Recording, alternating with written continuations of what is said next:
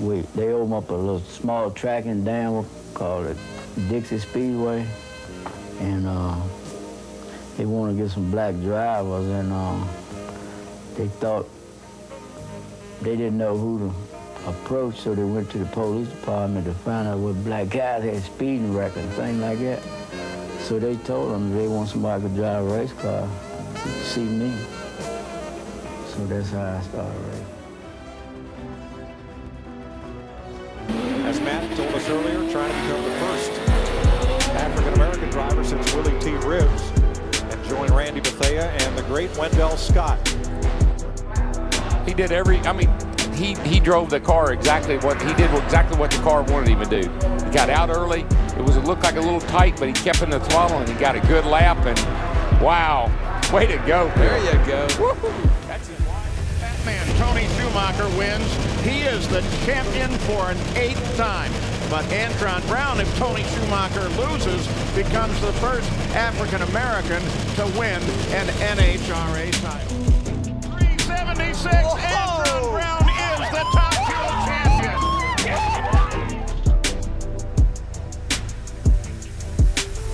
These need to be the best seven laps of Darrell Wallace Jr.'s life. That was a good first part of it right there. Turn number four. Darrell Wallace Jr. is going to get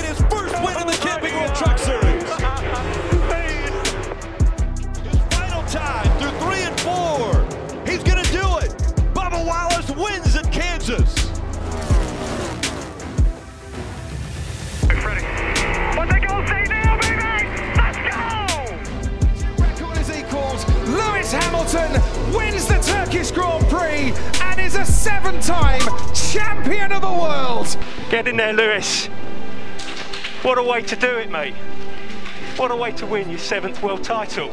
I'm gonna say, I'm gonna say, I'm gonna say this, and, and, and we need to get started. I, I guess I'm gonna be in this, but Bonte's attitude right now, and in every episode that I've Your been part attitude of, is too, so is, shut up. is is it, it encapsulates the beginning of the old Negro spirits will wipe me down. I show up to the club VIP, Oh, no. gas tank on E, but all the drinks are on me. That's how this Yeah. shows up every week. Praise God. And there's our Lordy intro. Lordy That's- Lord. That's, that's our intro right there. Oh God! All right, let's go. Let's get do it. it. All right, y'all. Welcome back. Episode 12. Can I do math? Episode 12. Time to catch the vibes. Um, I'm hosting this week. It's Jared. Um, Art's here. Danny's here. Bonte's here. Carl's back, but in a minimized role.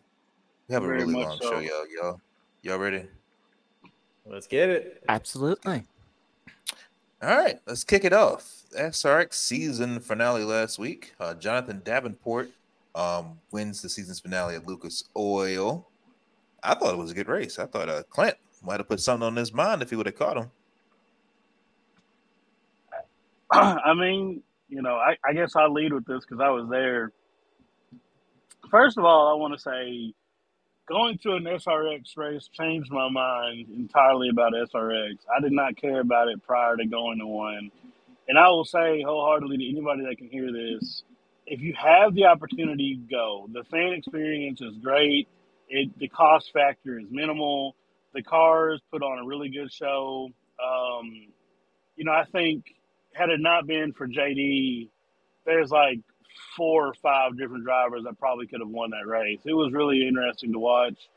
Um, and probably one of the few times in my career I actively rooted for Clint Bowyer because locals were going nuts um, the last couple restarts. And there was one where I think it was uh, Marco went down into one, washed everybody up, and the whole track got quiet. Like everybody gasped because they thought that he had just wrecked Davenport, but it didn't happen. But yeah, it was fantastic. I'm so excited. I'm so glad I went. Um, shout out D Gooden 24 on YouTube. That's who invited me. It was awesome. Um, go check him out. But yeah, I, love it, and I really hope I get to go to one next year.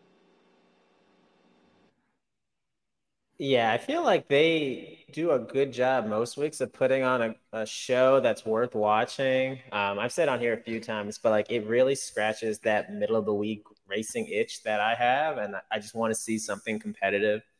Uh, the only thing that's, I guess, a negative for me is that I'm not a huge dirt guy. Like, I've never been a, a big fan of dirt racing, but I can appreciate it. I think it's a skill that can be developed and honed in. And so I definitely think they'll be back next year better than they were this year. You know, you have to give a big shout out to Ryan Newman winning the title. Um, that's a throwback name that always is close to NASCAR fans. So to see him do his thing was really impressive. Man. So yeah, no, it was a great showing, and I'm looking forward to seeing them again next year. Um, I didn't watch uh, SRX all season, but Carter was a good race. You know, you know, Carl went. Um, happy for Ryan Newman for winning that championship, though. What a legend! What a legend! Yeah, SRX is fun. SRX is always fun. It's not certainly um, not the most uh, scientific thing out there, um, for want of a better phrase, but it's just silly and enjoyable. Uh, everybody goes out and has a great time. Um, yeah, Clint was driving like a man possessed, uh, uh, particularly in the latter stages of the race. Um, and generally, like I said, it was just it was fun. Um, you know, congrats to Ryan Newman. Um, hearing Ryan Newman winning anything, frankly, is uh is kind of is kind of nice to hear. Um, you know, the last about five six years of his uh, NASCAR Cup career didn't really bear much fruit. Um, he was a good so. crash to me though. yeah, I got it. so so I gotta admit, like when I saw him, like because like before the race, they do a Q and A deal, and they bring out three drivers at a time. And I saw Ryan Newman, and I was like, "There's a guy who I thought was dead for about 16 minutes. I thought I just watched him die." And um, so, yeah, I mean, it's it's pretty crazy to see him win. But um, uh, apparently, I didn't I didn't get to see this. Apparently, they Tony Stewart, I guess, got bored and decided to interview Ryan Newman while they were racing under green. Did any of y'all yeah. catch that? Yeah. Yeah, it was pretty wild. Like that's probably one of the the big innovations that they've done that I really like. Uh, I don't think it'll ever be done anywhere else, but uh, it's very interesting. Clint, I think, was trying to, to run down the leader, and he was just like, "Yep, yep, working hard," and like you can hear in his voice, like this man is fighting the wheel. The same, that's the same thing Joey Logano was doing for Kyle Busch. That was too funny. Oh, yeah, okay. talking to him See, mid mid race. regular thing. Yeah, mm, yeah. Oh, because that's okay. that's the race that uh, Kyle Busch had won when that happened. Right. It was yeah. funny. And and then also, so I found out that apparently there's a bit of a rivalry between um, Davenport and Clint because when he had a dirt team, uh, Davenport drove for him, and I guess their relationship did not dissolve so well. So uh, that's kind of why the gloves were kind of a little off uh, a few times through the night watching those two race each other. But yeah, I thought that was a cool ordeal anyway. So yeah. I, and they've I, already. I, I do um, want to. I do. I'm sorry. I do want to share one one other thing, and I'll shut up. Um, so, races in Missouri, uh, we counted four black people there, including myself. Um, but but the weirdest thing that happened to me was that I was getting a hot dog, and this older gentleman, you know, gray haired, stopped me and was like, I love your shirt. And I was like, oh, yeah, thanks, man. And he was like, stand still. And I was like, what? He took a picture of my shirt. It's a Wendell Scott shirt that Harris Lou did. You know, I think uh, came out last year, right? And uh, and then he was like, yeah, I know the Wendell family. And then walked away. And I see that guy for the rest of the night. And I was like, that was it's a really weird experience. But um, yeah, it was pretty. I don't know, man. I'll say this, Carl. I mean, I, I ain't gonna lie. Carl had the cowboy boots on with the jeans on. Dude was looking lavishly, trying to look clean. No, I'm playing, man. No, that is fire, sure, though. Hang on, let's go back for a second. You said this let's man told you that he knew Wendell Scott's family yeah, well, he said he knew Wendell Scott, and then I turned to Dylan and I said, "Well, I don't necessarily know if that's exactly possible. I mean, it could be, but the guy looked because he looked considerably younger. I mean, Wendell Scott today would have been God, nearly uh, close to 100 years old, I'd imagine. Um, I think he was born in, in like 1920 or something like that. So, like, um, yeah, I mean, so I don't know that he he might have known Wendell's kids, maybe, but I don't think he knew Wendell Scott. But yeah, it was it was a weird occurrence. Um, but yeah, that was that was it. So Well then, um, ESPN really likes this relationship with SRX. They've already got six dates next year. So shout out Tony Stewart. Keep doing what you're doing. I would say the other person he affiliates with, but I don't feel like going there tonight. Um, moving forward, start on the NASCAR side of things. Xfinity, Sam Mayer sends it and the one ruining Ty Gibbs' chance at winning it at Watkins Glen. All right, you're the you're the Sam Mayer lover. Do you agree with what he did? First of all, lover's a bit strong, but whatever. I'm gonna say that Sam Mayer fans, You're an admirer. We eating real good right now. Like that's the thing. Like you have to know. and I'm sure he did, but like if the roles are reversed, that's exactly what's gonna happen to you. Like he's gonna drive you off into the corner and take the lead. Like so, you have to be aggressive there. Like we've seen what turn one at Watkins Glen is like. It's it's chaos on the late restart. So I was pulling for him. I saw some people on Twitter saying, "Oh, he doesn't have that dog in him." Uh, on that last caution, and uh, man came through, came through clutch. He tried to backplay and say, you know, uh, he wheel hopped it, and he might have, but hey, a dub's a dub, right? So you have to take it. And against Ty too, like it was the Ty Gibbs show, like the entire race. Like it was a bit of a snooze fest for 98%, I feel like, because everyone is five seconds behind it.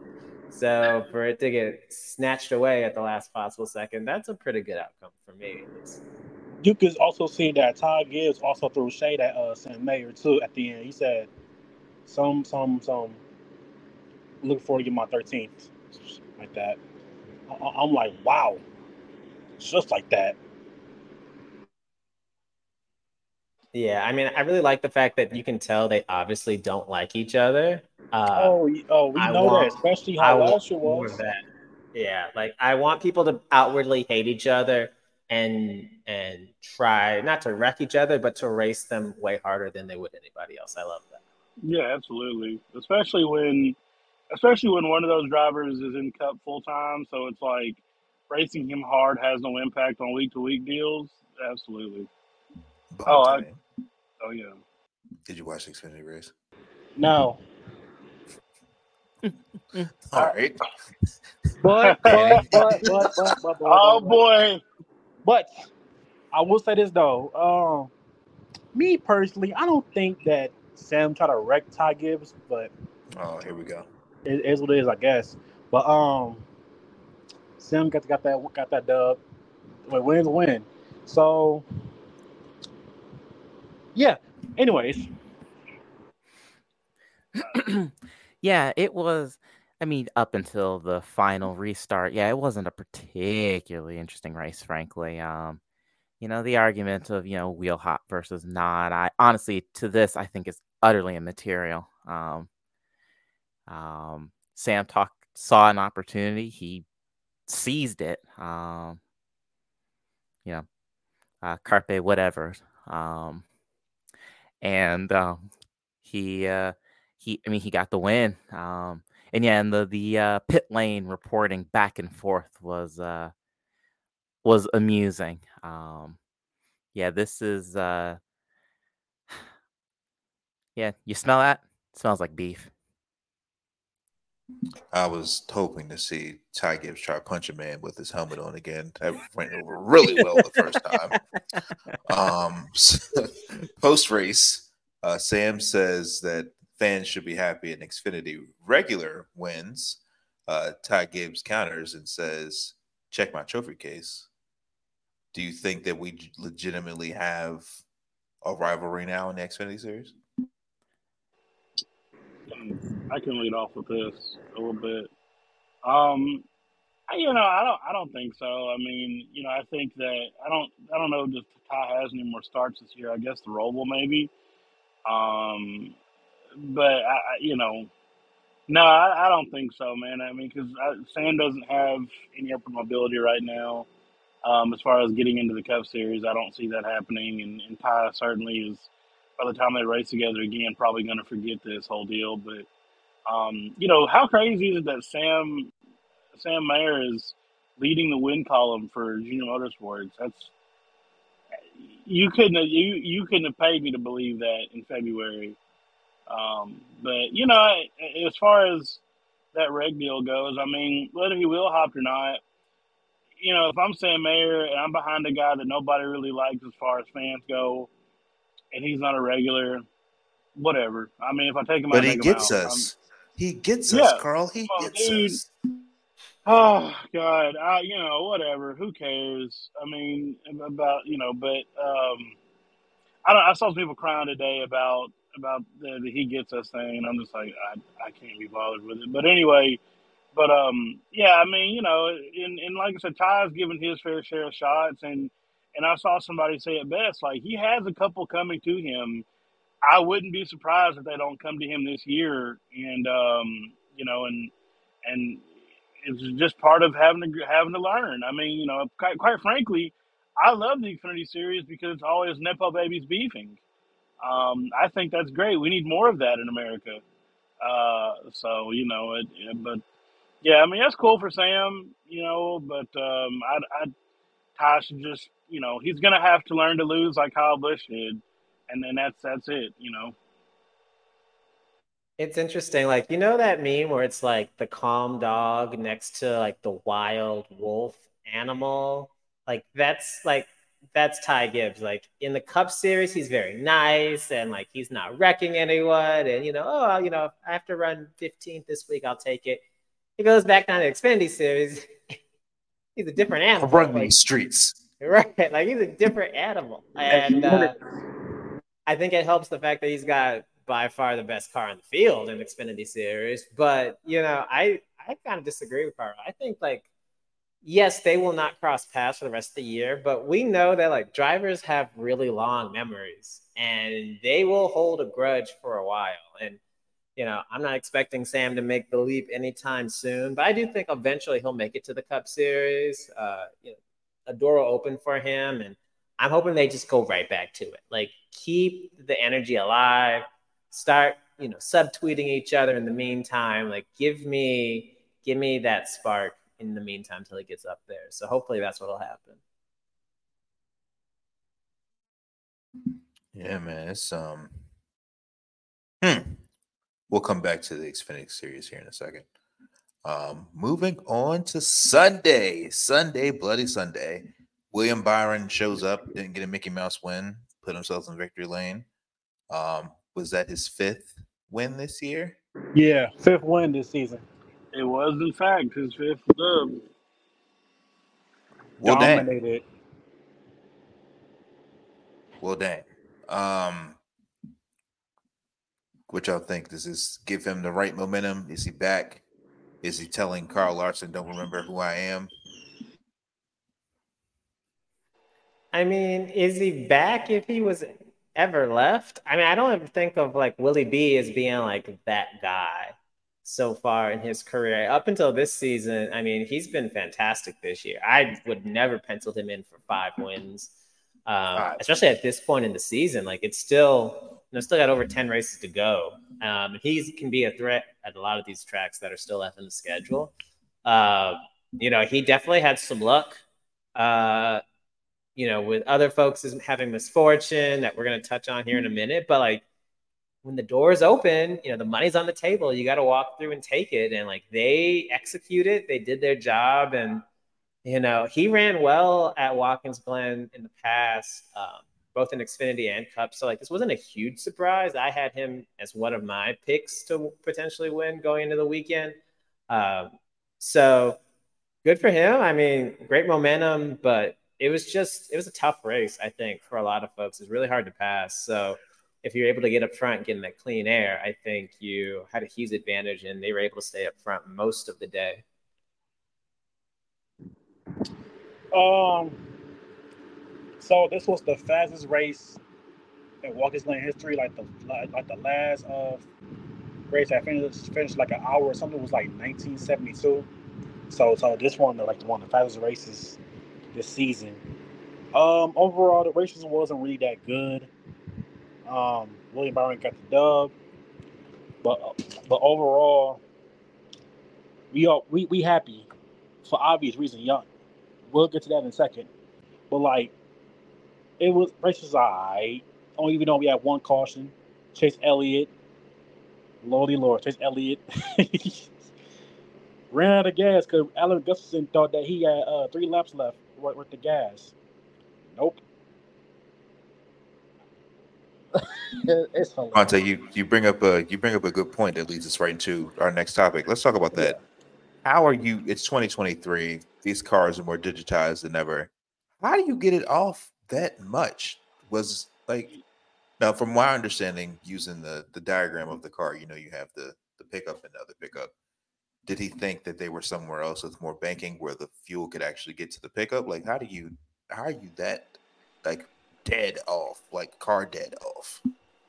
Well, I mean, and if I can pick up real quick, I think there's two answers to that, right?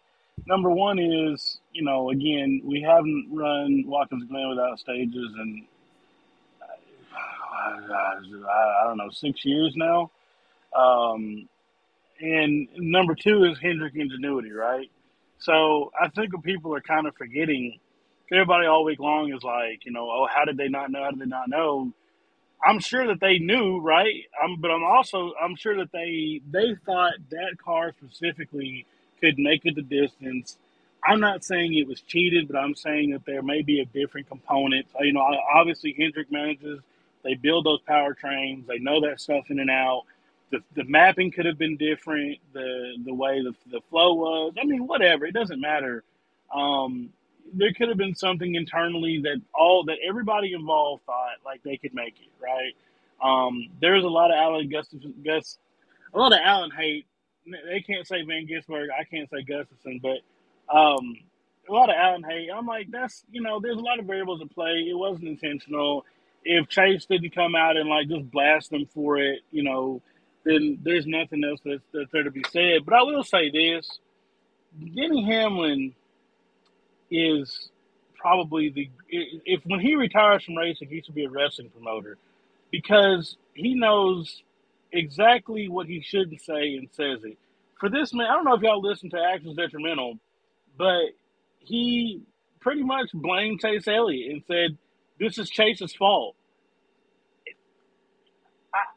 Personally, if Tyler Reddick did the same mistake, or or or Denny Hamlin did the same mistake, or Martin Truex did the same mistake, I don't think Denny would have said that.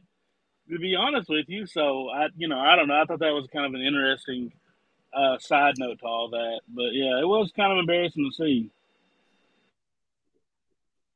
Yeah, I mean, we put so much, and by we, I mean, you know, the collective NASCAR universe, we put so much stock into Chase at Watkins Glen, right? Like he runs well there. He's won there a bunch. Like if he was going to win a race, this would be the one that you would pick, especially if you have to clinch a win to get into the playoffs. And yeah, I mean, the idea that you could make it around three laps at Watkins Glen with a gallon of gas left I just don't know why anyone thought that that would work. So yeah, I I'd be very interested to to see what that Monday morning meeting was like, um, and and what was said about that. But you know, to Carl's point about what Denny said, yeah, if you're the driver and they say, yeah, we're gonna have you run three more, bump that. Like I'm pulling in next time by because I know there's no way this thing's gonna make it. Even if you're telling me that, like at a certain point, you have to call an audible and override. Because if you're the driver and you say, I'm coming down next time by, they'll give you some gas. Trust and believe they won't let you sit there on pit road. Uh, so it's just, it was really surprising. Like, that's a team that, like, you don't see that kind of, of fumble typically. You know, like, no team is perfect, but that was a catastrophic failure that they just could never recover from.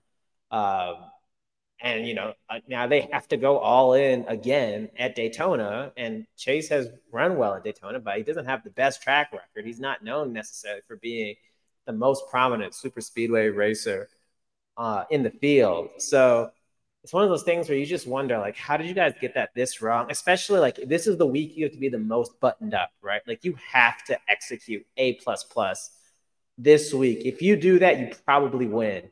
And they just choked it away. So if you're a Chase fan, you're probably really frustrated, but you know, that's racing. Yeah, and it's yeah, it's funny kind of talking about this because you know there's lots of debates about you know this you know this race generally outside of that caution you know being a bit of a snoozer you know and it's funny I always kind of enjoy these races because I talk about you know kind of the purity of it and you know being kind of acknowledged as you know the one person here who broadly speaking appreciates um, F1 I do enjoy things like this but you know you talk about calling you know an audible you know if there's you know you in Formula 1 you do see driver strategy overrides periodically where it's like no this is where the driver at least feels like that is absolutely incorrect and i am a little surprised that chase didn't do that because um, you know like you said you know these drivers you know they know just through running these cars they know fuel mileage just as well as uh um crew chiefs do and yeah there is a gallon of fuel you are there isn't a snowball's chance that you're making it three cha- three laps around Watkins Glen. Um, it's funny. I on uh somebody on Twitter did the math. I think it was uh Bozi, uh Tatarevic, uh did the uh fuel mileage uh calculations. You know, so roughly MPG, and it was something like you know four and change. Yeah, like four point four or something like that. Uh huh yeah, and it's like that is well beyond you know to my you know cutesy little you know road car brain that's absolutely horrendous but you know more to my point you know on a gallon of fuel even at you know modern uh performance road car at full chat you're not getting three laps you know let alone one of these things um so yeah no i would have loved to have been a fly on the wall for the uh money of the competition meeting um, because that could have been either deeply uncomfortable or very, very funny or some combination thereof. Um, but I suspect, you know, suffice it to say, this is probably a mistake that will never, ever, ever happen again, no matter what. Yeah. And like, just to go back for a second, like, you could tell after qualifying, you know, he missed the second round of qualifying.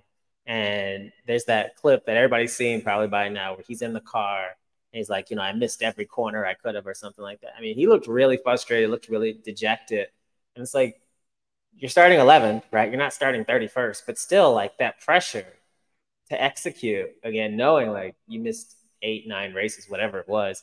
And then to come out here and then the team collectively, you know, driver, crew chief, car chief, somebody, like all these, all of these links in the chain that failed at, at some level uh, you just have to feel like that team is probably doing a lot of soul searching this week, and hopefully they can recover in time for Daytona if they want to make the playoffs. But it just seems like they were just pushing too hard this weekend and probably just overthought it.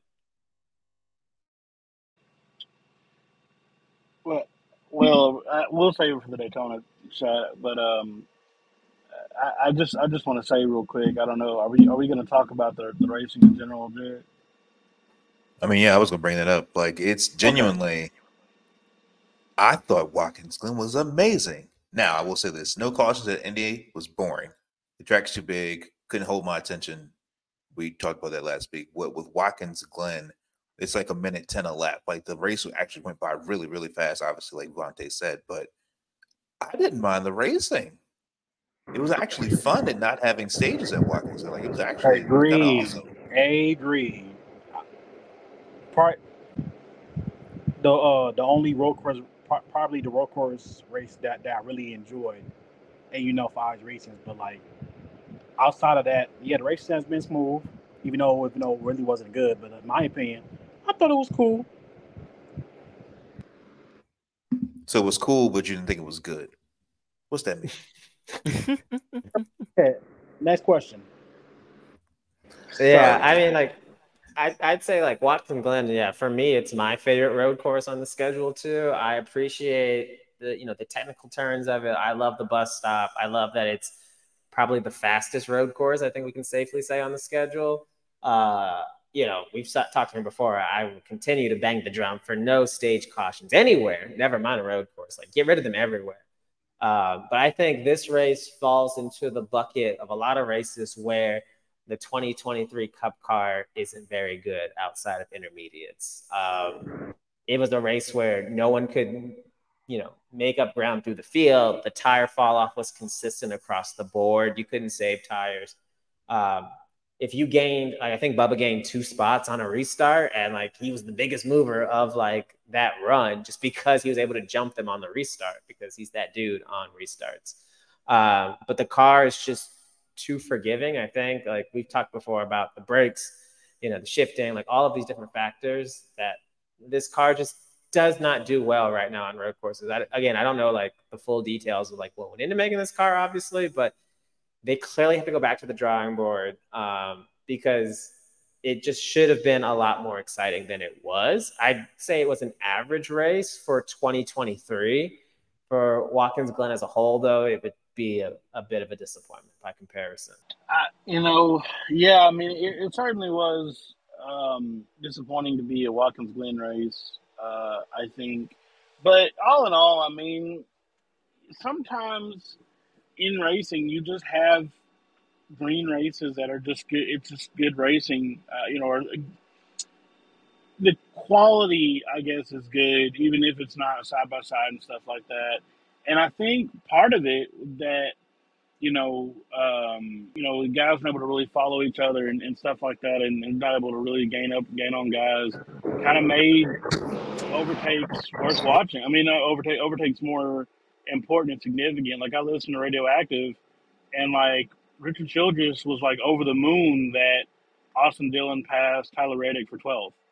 Um, well, that's because it was Tyler Reddick, though. Well, yeah, that too. But I, you know, I mean, look, I, I, yeah, I'm I'm all aboard. No stage cautions. You know, I think that that whole deal has run its course, um, and you know, we're everybody's over it. Uh, but it's just like I said, it, it is just the ultimate level of irony that you know we go to a schedule for the Gen 6 car that only raced good at 750 tracks, like road courses and like short tracks. And we introduce this car, and it, it has it, it is the opposite. It's a total flop. And meanwhile, we've stopped going to all these intermediates. We've we've destroyed Texas for the most part. They've they've they've, they've ruined Atlanta. Um, and so now it's like, well, now what do we do? So I don't know. I mean, I think that in a way, them going green like this, and, and Indy too, I think is going to have them go back to the drawing board and trying to figure out how do we make this car better because it's very glaringly obvious. But that aside, I thought it was cool. I mean, you know, I, I almost kind of prefer the way that the race ran than you know uh, sitting and watching the race till six seven p.m.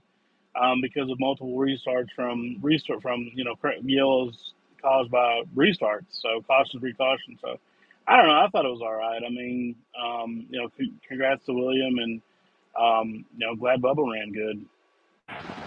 I was just I was just about to talk to you about that, like on on on that topic. Mm, yes. Um, so we'll go ahead and move on to our 2311 corner segment. Um, Tyler and Bubba both finished where they qualified um, giving Bubba one of his best uh, road course finishes. Performance what y'all think about it? I ever seen in my life. Literally, proud, proud of that dude. I like watched. I watched the I watched the whole race, obviously, but seeing Bubba in the top ten, majority totally all race besides the caution. His lowest was like 14th. Came back up and finished 12th. Held, held his ground, held his race, got really good stage points.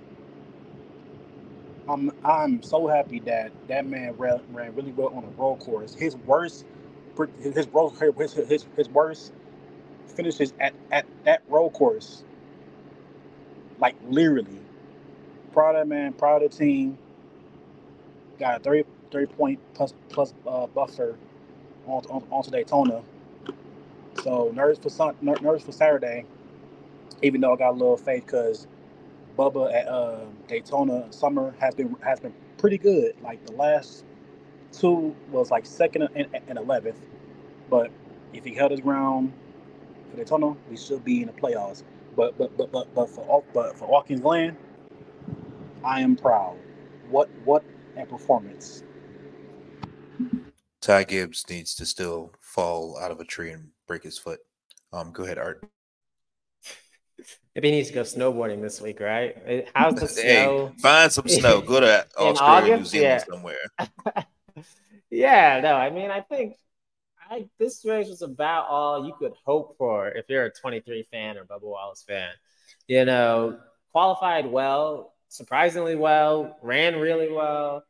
Um, the only thing that really messed him over was the chase caution. Uh, there was a clip earlier in the week that came out that said that that was the very lap that they were going to pit. Um, and so, you know, if that happens one lap later, he probably finishes in the top 10 because he was running seventh and eighth um, for a good portion in the middle of the race. Uh, and then just got cycled back, I think, to 14th, and then was able to come back and finish P12. But all in all, I mean, this is the kind of day that you have to have. Uh, and I think if you look back over this summer stretch, Bubba's been really, really consistent. He's been the most consistent of any of those cut line guys. Um, the only person who's had a better summer stretch is probably McDowell, only because he got a win at Indy. If you take that performance out, I think uh, the 23 has been better overall. So it's exactly what you could hope for. You know, got a nice buffer. Know, they can point their way in potentially.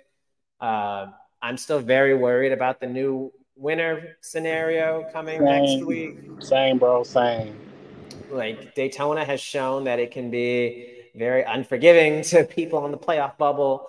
So we'll see what happens. But as far as this week, you know, pit crew did their thing. Bootie made good calls. Bubba drove the wheels off it. So you know, I'm gonna give them all an A for this week, which is it's rare for me to give the whole 23 crew an A, but I think they definitely earned it this week. That was by far away probably the most satisfying 12th place he's ever had in his career. But even though even though it wasn't a top 10, P12 and ran ran, ran great on a road course is a, is a W for me. And stage points made a W for me.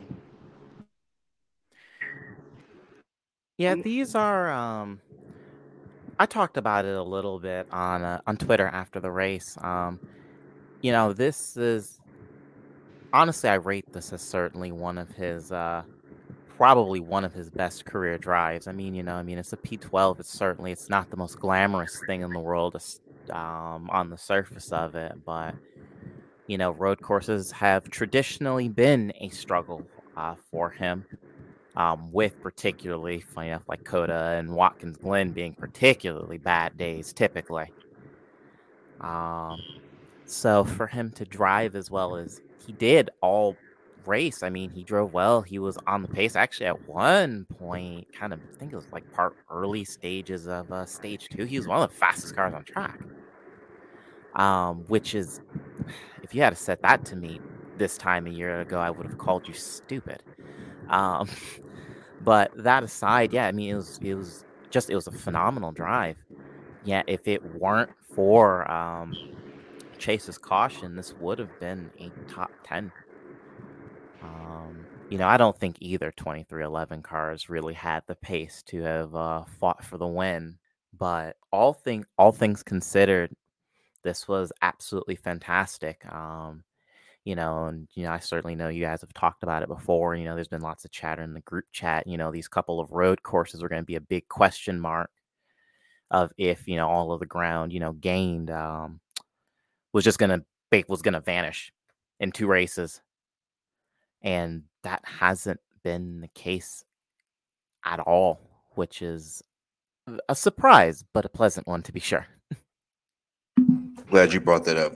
I told y'all on Twitter that I was going to go scorched earth about this road course thing. I don't want to hear another word. Don't you say anything else about Bubba Wallace's road course performance. It's done. It's nixed. He did what he had to do last uh, at IRP last week was unfortunate. We got a got a new winner. Doesn't matter. He did what he came to do. Handled his business. That would have been a sufficient points day had Michael McDowell not won. And then Sunday, he finished 12th. One of his best, um, one of his best finishes, as Bonsi alluded to. Um, you know, he was very emotional in his post race interview about how proud he was of himself and how he had to reach out to get help, to get advice on how to be better and how to get better without, you know, ridiculing you or getting too far in your head where you can't perform. I don't want to hear shit else about road course and Bubba. Um, you know, speaking of that, um, you know, Bubba's always been a huge proponent, huge component, being open about his mental health, um, always seeking out help, advising people to get help, advising, advising people to be better. Um, personally, you know, I think you know that that's a win. Obviously, not because he's just an athlete speaking about you know his mental health, but that's also important. You know, as a black man to come out and tell other black men that it's okay, you know, to not be okay.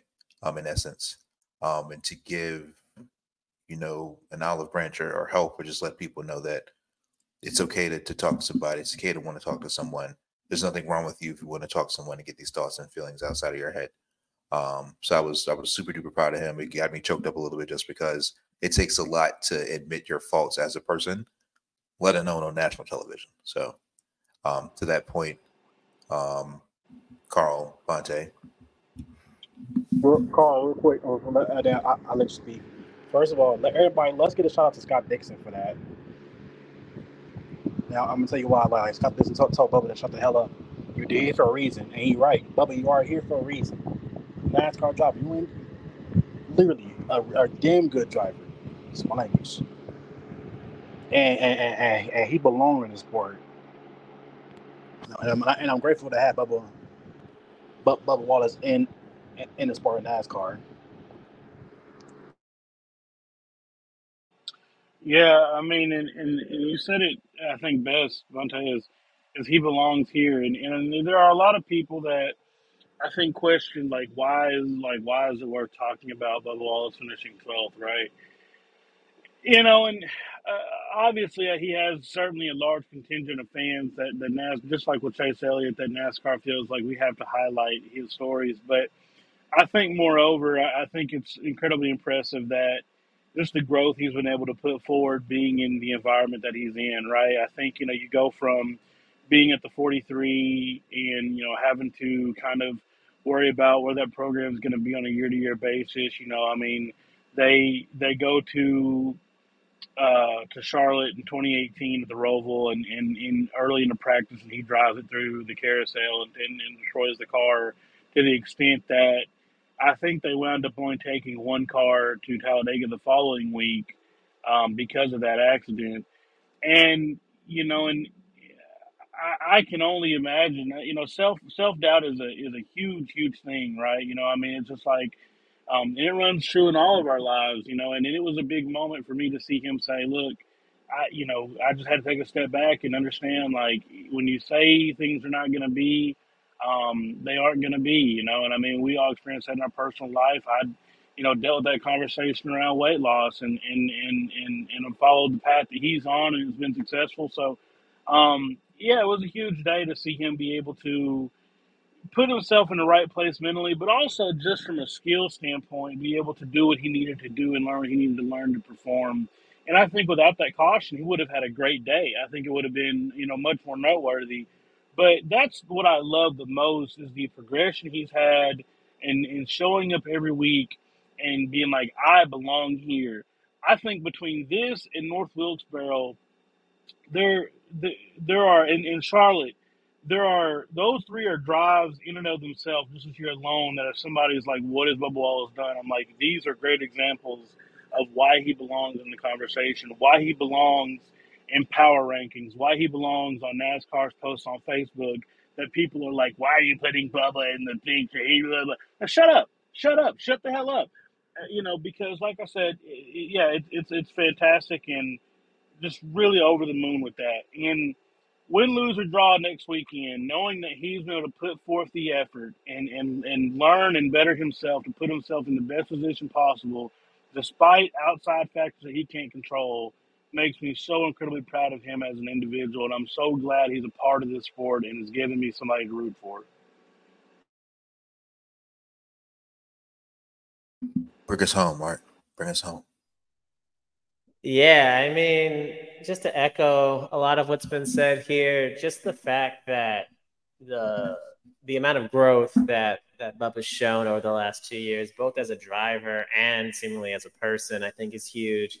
Um, mental health is something that I've dealt with as well in my life, and like it's hard. Sometimes you're your own worst enemy. Sometimes you're your own worst critic, and you know, there's been weeks where Bubba had a bad week or crashed and said something to the fact that I should be replaced next week and things like that. And you know, it's hard when you're in that position where it's such a high pressure job. But it's also hard when you're just a normal person, right? You've got nine to five life and you've got whatever you're dealing with. Um, so to have someone go through the valleys that he's been going through uh, as an athlete and as a human, and to see him seemingly overcome a lot of those, both mentally and professionally, I just think it's really encouraging to see. Um, you know, even if the results aren't showing. Like I'd love for him to have five wins right now instead of the 24. But even if he isn't having those kind of results, that type of improvement, I think it just means the world. And so like, you know, you just want to encourage people to just keep trying, like right, just keep digging at it and and having that belief in yourself. I think it's just so huge. Um, just really believing that you can do something. And that's, you know, to Bonte's point about Scott Dixon, just telling like you can, you belong here. Like whoever you are, wherever you are, like you belong in that space and you know trust and believe in yourself to to get through to the other side. And seemingly he's turned a corner you know as a driver and again like from a mental state. And i just think it's just so encouraging to see and, and echo like a lot of we, the things we've said here like you're just so proud of it you know you're so proud of the work they put in. So i'm hoping that as we turn the corner and, and you know get to daytona that it pays off right? Like you do all this hard work and you drive and you work and work on yourself to to get the result that you feel you deserve right? Now obviously like there's 20 other drivers that feel like they deserve to be in the playoffs of course but if you're the 23 like you'd love to see that payoff at the end right? Just to have that opportunity to go and compete for a championship. So hopefully they get it but i mean even if they dnf lap one like this season has still been a huge success in terms of just his growth as a driver. And I think, you know, the future is really bright for Bubba Wallace. I think it's much brighter than I would have expected it to be two to three years ago.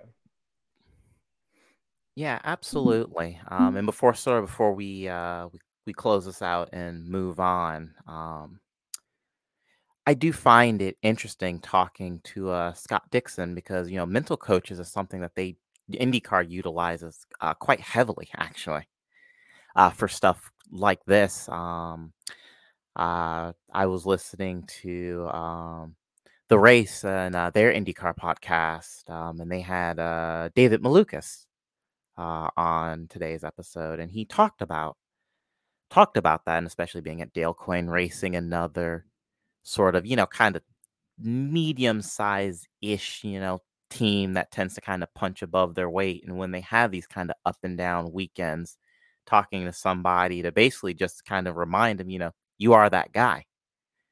And so it was cool to have, you know, Scott um, do that, you know, for Bubba. And and yes, you know, mental health is important, kids. Um, you know, certainly, you know, you know, more than, you know, my fair share of uh bad days, you know, and a lot of the uh, you know mental turmoil that comes with you know realizing acknowledging and then existing as you know a public you know as a trans person uh you know that's a that's a difficult existence sometimes um and uh it does it takes all of the gravitas in the world to sit here and be very honest about that on national television um so certainly big props to Bubba for doing that.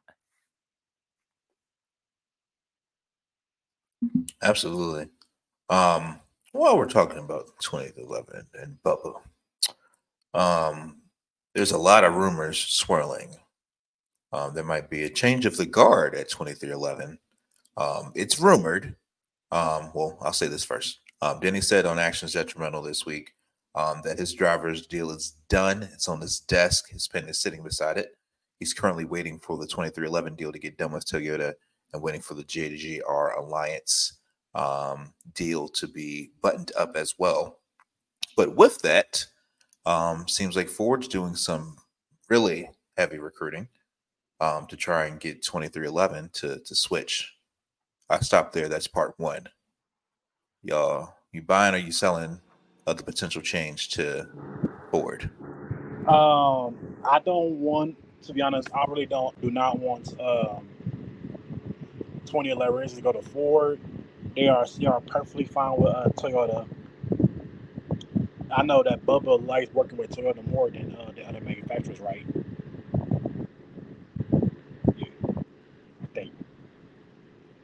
I mean, he was he was their development driver, so I feel like they they do have some stock in Bubba. Yeah. But I, I didn't ask you that. Yeah. So I feel like they should stay. I don't want to go to Ford, in my opinion. I'm just saying.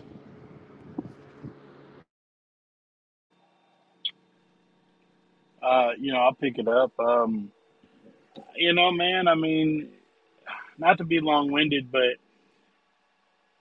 you're right. So the so the twenty three eleven deal as it stands right now officially is is this.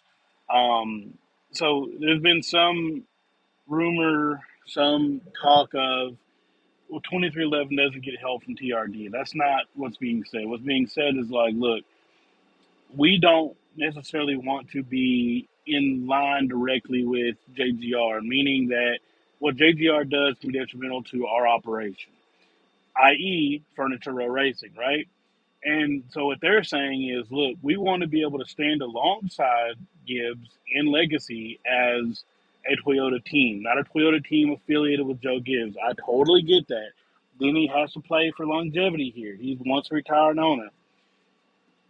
As far as the Ford thing goes, if the money's there, if the charters are there, if the performance is there, they're getting a new cup car next year, I'm confident in it. If that's a move that that they feel is best, I'm I'm behind it. I think that there are a lot of things going on at Ford right now that we can question, but I don't think that we know in the end. And um, you know, I in you know, so I, I'm if if if Denny and Michael decide this is the route we need to go, and I'm sure we can talk more about it in the second part of this convo.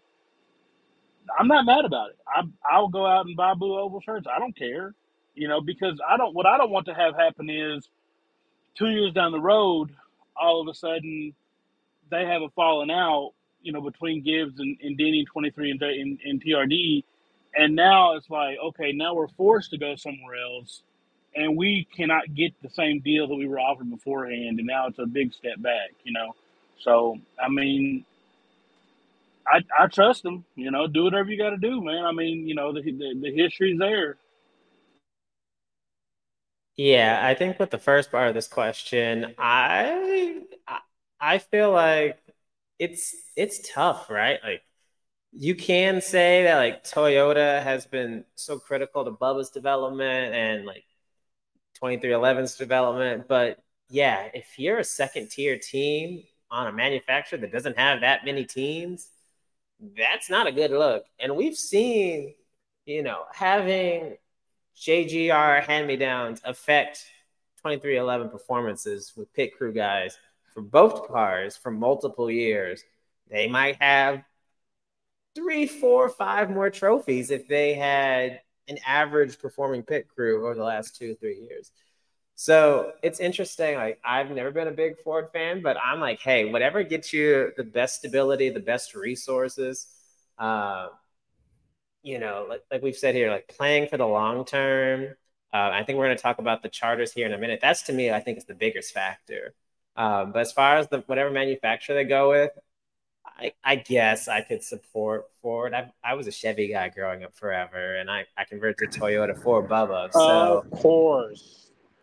Of course, yeah. I mean, Jeff of Gordon course, drove a Chevy, no. so that's all I needed to know right there. Like that was it for me. Uh, but yeah, I mean, if they go to Ford, like I'm fine with it as long as like the team is getting that support and like they're saying like, look, this is an A plus deal. Like this is by far the best deal we could possibly get. Then hey, I'm all for it. Yeah, absolutely. Um, yeah, it's it, it's curious. Um, curiouser and curiouser, uh, as uh, Hemingway once said. Um, on paper, I don't certainly don't hate the idea.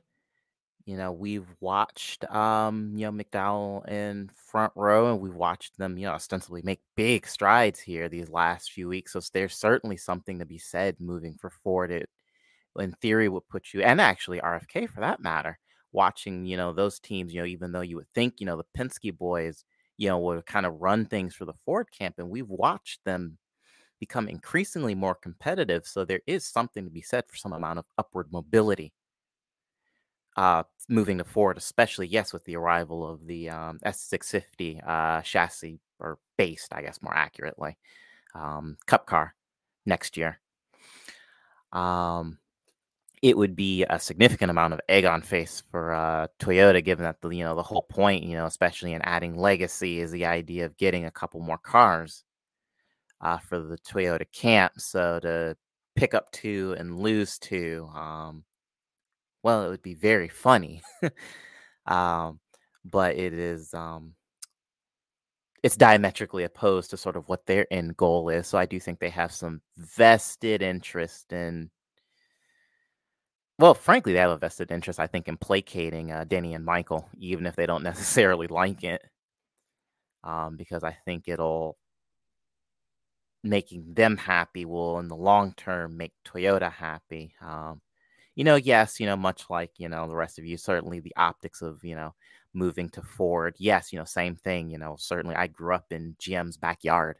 Um, I was a stone's throw away from their global headquarters at uh, the uh, Renaissance Center growing up in Detroit. So, yes, in NASCAR, I was always, uh, you know, Chevy and Pontiac, you know, until Pontiac left. Um, so, yes, Still the idea is, Still hurts. yeah. Sorry. but so yes, the optics of uh, potentially adopting Ford is um, that gives me some cause for concern. But that is just purely a personal, purely a mental thing. Um, if it would work out for twenty three and eleven in the long term to be with Ford, then I mean, go for it. Art, you want to pick up? Yeah, I mean, I, you know, I I think we're going to talk about it here, but like the biggest thing for me, mm, which is much more fascinating, is the idea of them getting additional charters Ooh. and the idea of potentially scaling up to being a four car team. Ooh. To me, to me, like that's where the real plays come in, right? That's the big money now. Uh, and so, like the idea, and, and we talked about this, and I've mentioned this before, but the idea of like a Bubba, Tyler Reddick, Denny Hamlin, Zane Smith question mark pairing. I just find that so fascinating. Like I would love to see that. Like I'd love to see the, the 11 and the 23 in 2311 be on the same team. Um, I just I would love to see that. I know like it costs a hundred million dollars and probably another hundred million to develop it, but I just think like that puts you right at the forefront because if you look at like Toyota right now, Joe Gibbs Racing, the only four car team out there. If you look at Ford, there's no like dominant team like there is like at Hendricks or with JGR.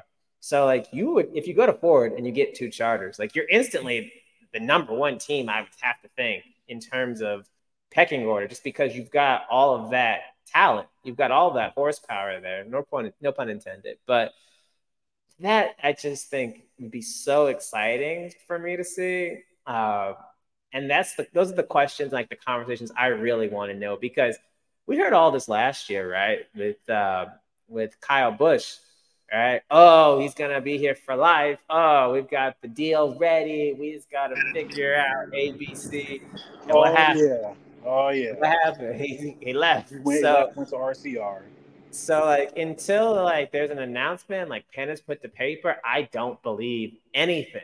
You know, like like Jarratt even said earlier, like Denny knows what to say in the public eye. And he knows to say like it's not good for him to go out there and badmouth his current team, especially when they're about to make a push for the playoffs and for a title.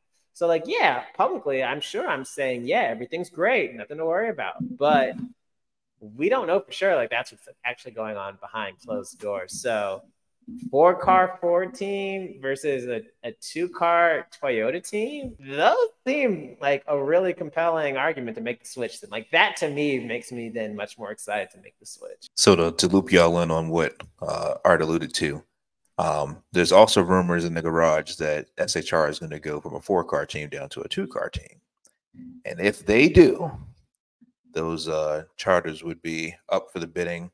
Personally, I think that's a smart move for Tony and Gene. Get that money, make your two cars ultra competitive. As you can see, we've seen what a two car four team can do. Um, but that's where the charters would come from.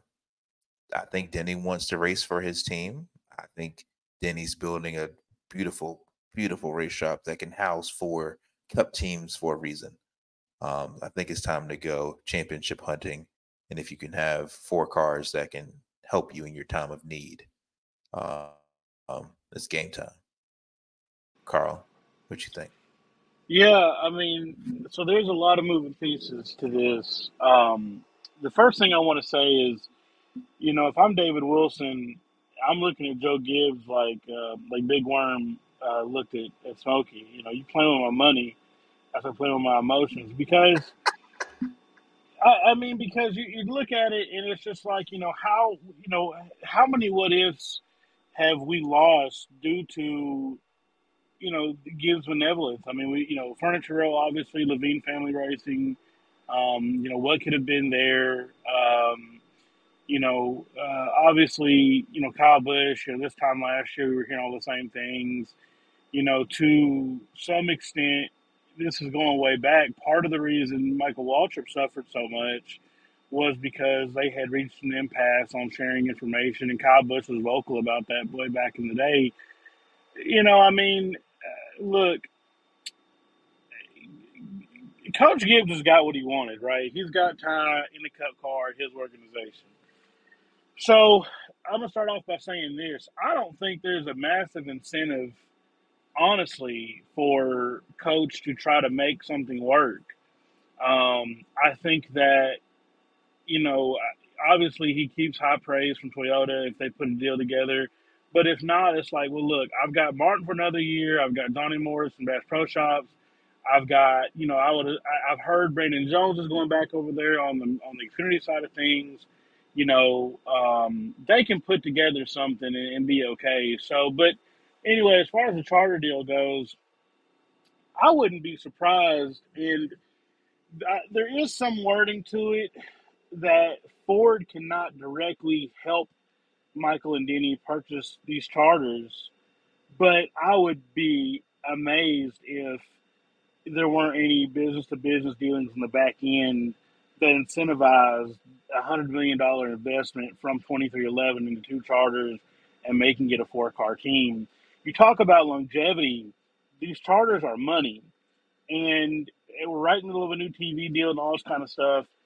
And I think that, you know, if I'm Denny Hamlin and I'm looking at, you know, look, I want to make money as an owner when I retire from racing.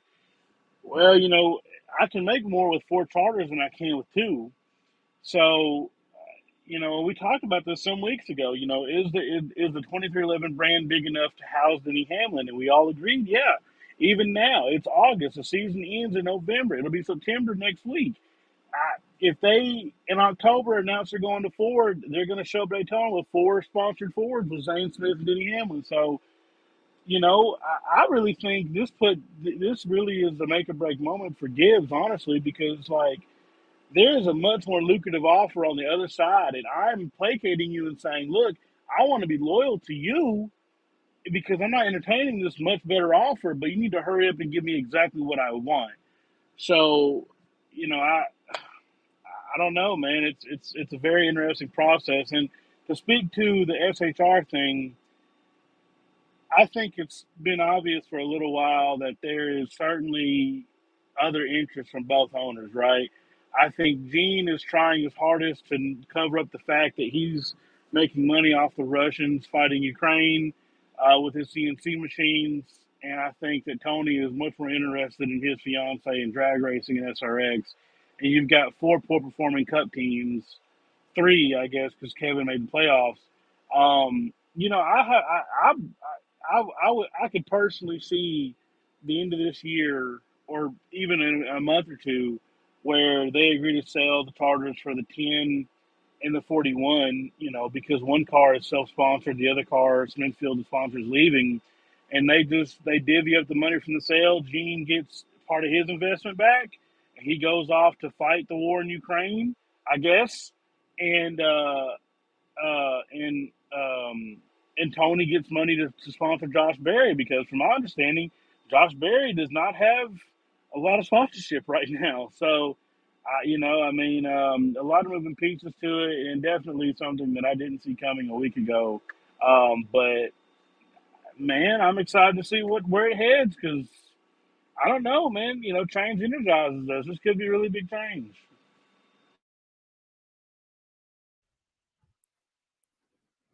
Yeah, it's um well, first of all, an uh, an uh, amendment uh, to your statement. No, Gene will just shuffle that money into his perpetually underperforming F1 team. Oh, right, right. Yeah, because oh man. Anyway, yeah. But um but yeah, no, certainly downsizing what uh Stewart-Haas would make sense because you know we it's it's a horse that's been beaten to death. Kevin is the only one who seems to be able to extract anything of note um out of SHR at the moment. Everybody else just seems to just kind of trip over themselves for you know 30th every week. Uh, it's absolutely appalling if I'm being honest. Um so um yeah, certainly if they, you know, sell those and and uh Joe uh frankly, Joe blows it again.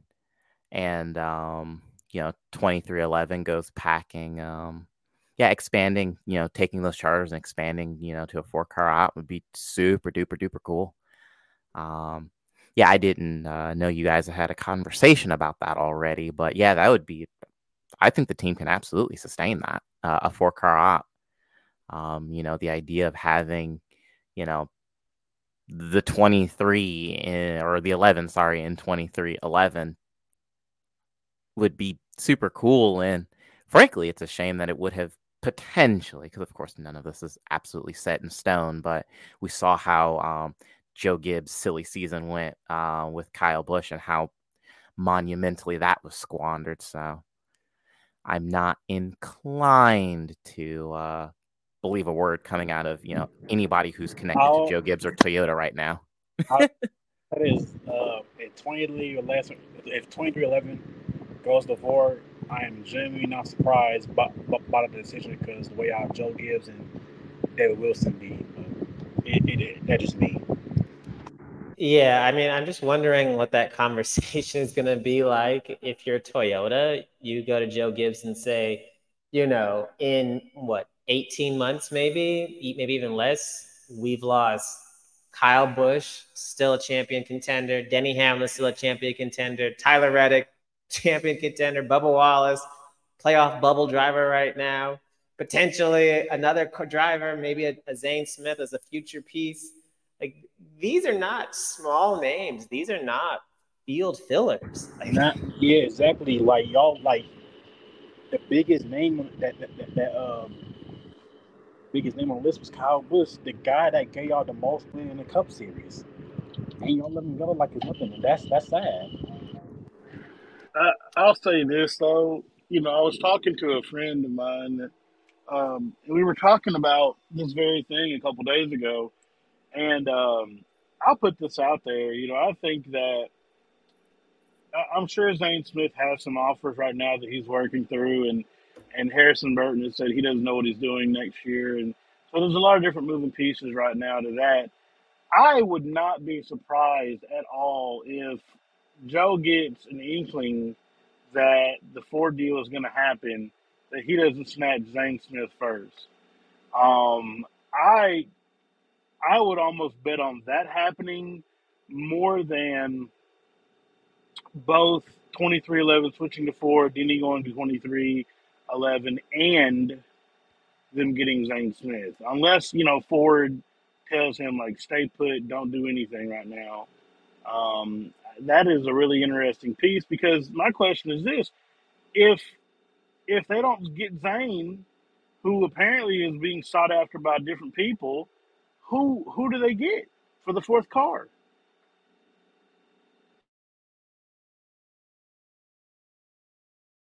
Hmm. That's right, nobody.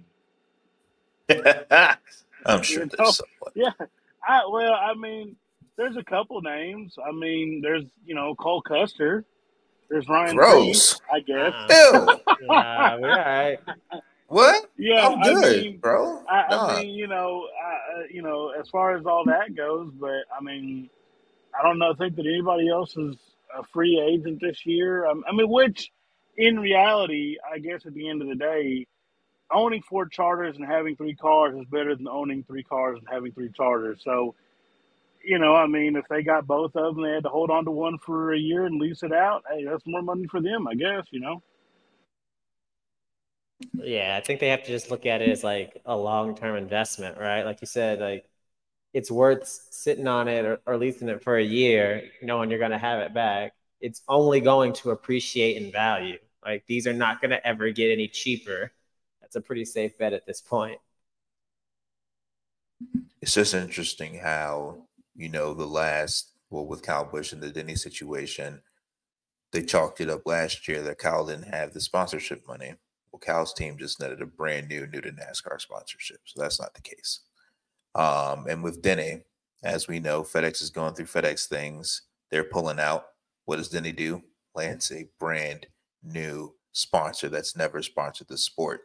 Sounds like Joe just has a, a- an ego that he wants stroking. He wants to be the sole and only number one Toyota team for the rest of his natural born days on this planet.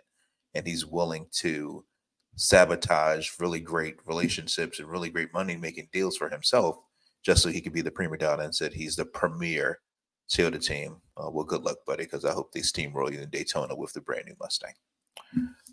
Because selfishness doesn't get you anywhere in this sport unless you're Rick Hendrick. I didn't say that. Um, let's see. Going back, um, I flipped the topics. Um, Bubble Watch. Oh, wait, hold up. Before we switch gears, GMS closing, y'all. As of as of the end of the season, GMS is is out here in these streets. I mean, the writing Um, was kind of on the wall for that. Kinda. Anybody want to elaborate? Oh, Thoughts, feelings? yeah, yeah. I mean, I, I'll yeah, I'll talk about it for a second. So, I- I mean, I, when they made when when Legacy made the the switch to Deal with the Toyota, they announced that. Yeah, that wa- that was it. That was the end of it right there. Because, you know, I mean, you look at okay, Toyota lost KBM. How do they fix that? Okay, we we got Tricon.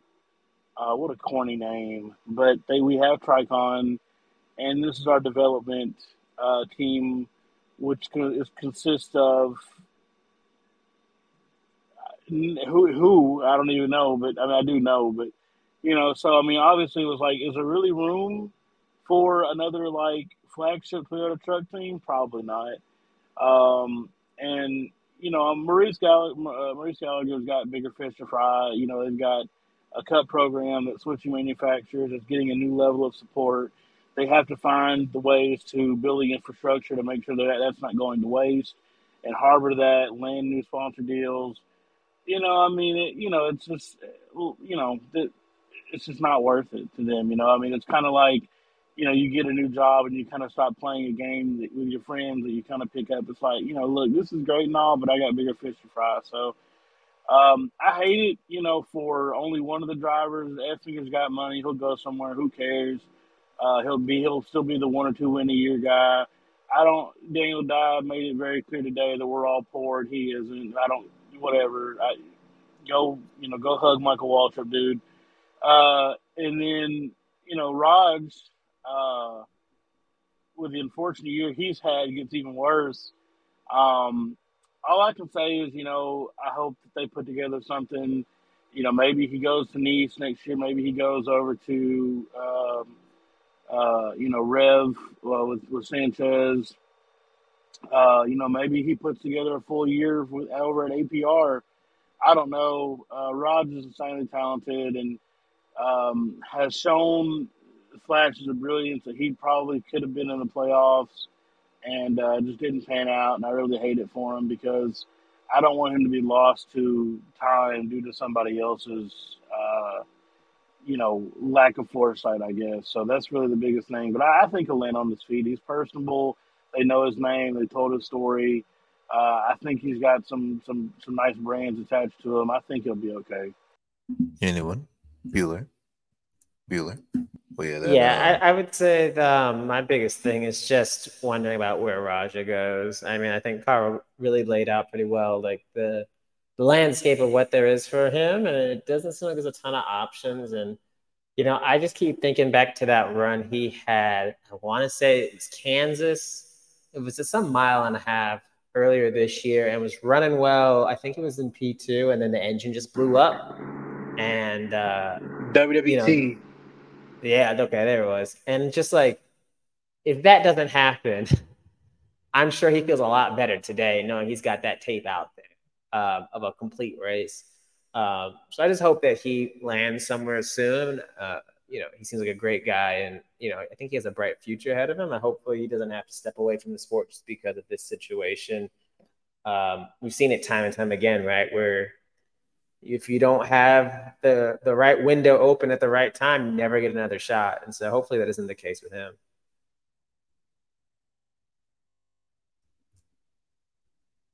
Yeah, it's crazy. But um, like we said, we all knew it. We all expected it. And that's three more people needing a job. Um, so moving on to the bubble watch before we jump into Daytona. Um, on the Xfinity side, I had no idea that Riley Herbst and Parker Kligerman, of all people, are in a points battle. Um, Parker Kligerman is three behind to the cut line. Um, then on the cup side, of course, Bubba's plus 32 going into this weekend's shenanigans at the World of Speed.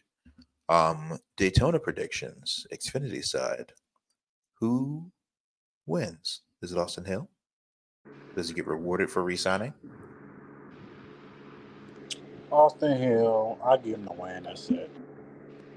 Well, you know, if he doesn't win, he's definitely going to complain about it in the post race show. So that's one safe bet. He'll be all right. He in the playoffs.